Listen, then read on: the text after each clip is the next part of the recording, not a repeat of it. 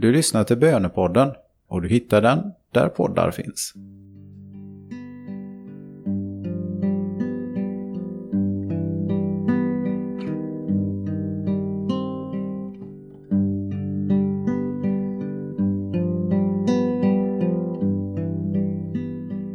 Nu vill jag stilla mig. Stilla alla tankar, alla måsten, alla intryck och få vända mig till mitt hjärtas längtan, till dig Herre. Herre, jag ber om ett öppet hjärta så att ditt ord kan söka sig in, finna god jord och växa så att det bär frukt nu och i evigheten. Låt ditt heliga ord leda mig på den väg som är smal, genom den port som är trång, så att jag finner livet.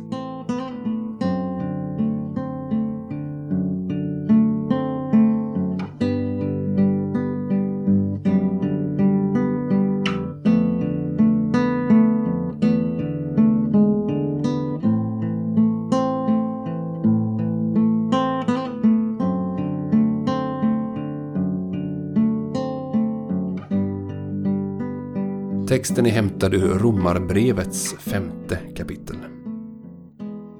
Då vi nu har gjorts rättfärdiga genom tro har vi frid med Gud genom vår Herre Jesus Kristus.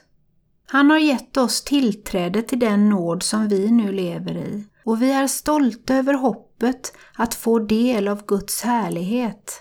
Mer än så, vi är stolta över våra lidanden, eftersom vi vet att lidandet skapar uthållighet, uthålligheten fasthet och fastheten hopp. Och hoppet sviker oss inte, ty Guds kärlek har ingjutits i våra hjärtan genom att han har gett oss den helige anden. Detta är en av Paulus största lyriska avsnitt där han nästan sjunger fram orden i glädje över sin trygghet hos Gud. Tron har gjort vad lagen aldrig kan göra. Den har gett oss frid med Gud. Så många människor söker vinna sin rättfärdighet med Gud genom gärningar. Bara jag gör det här eller det här. Bara jag håller det och det. Då kommer Gud att acceptera mig. Men det sorgliga faktum är att ingen av oss kan leva upp till Guds lag. Och när vi inte kan det, så lever vi antingen i en förvriden fruktan för hans straff eller ett förakt mot en sträng och dömande Gud. Men i Jesu Kristi död och uppståndelse, säger Paulus, i vad han har gjort för oss, för dig, det har öppnat upp friden för alla som tror. Vad tänker du om det?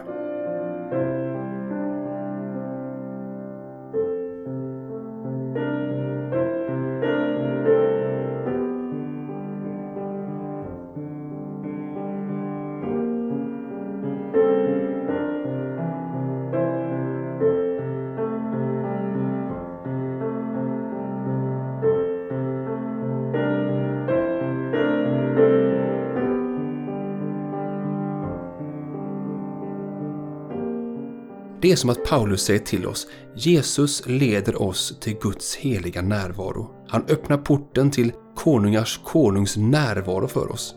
Och när den porten öppnas för oss, så finner vi där nåden. Inte fördömelse, inte dom, inte vedergällning, utan rena, oförtjänta och underbara Guds godhet. Vad väcker detta i dig?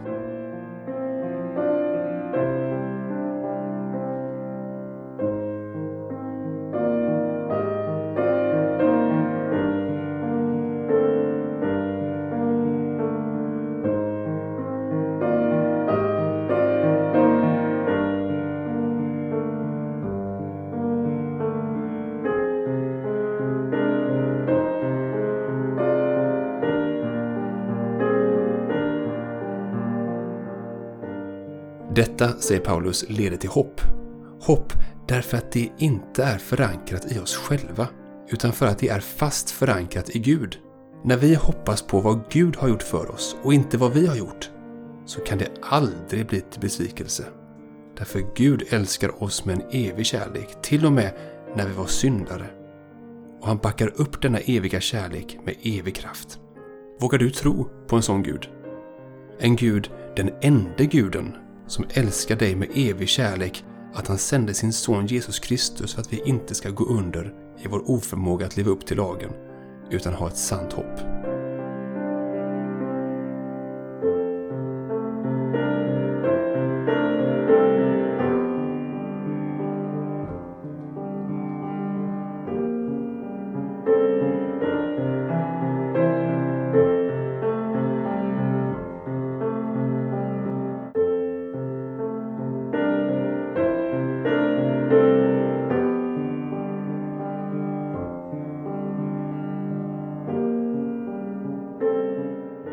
Vi lyssnar till texten en gång till.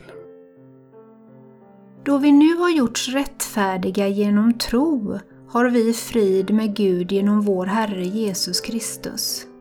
Han har gett oss tillträde till den nåd som vi nu lever i, och vi är stolta över hoppet att få del av Guds härlighet.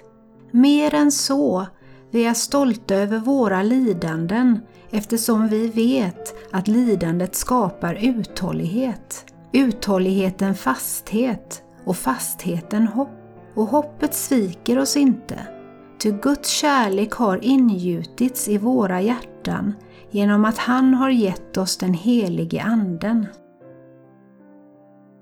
Söndag markerar början på den stilla veckan.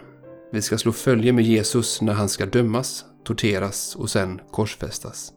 Men kom ihåg att detta dödens instrument, korset, har genom Jesus vänts till att bli det eviga livets instrument. Det är vårt hopp. Och vilket glädjehopp det är. Ägna dessa sista ögonblick till att tala med Herren om vad du har på hjärtat.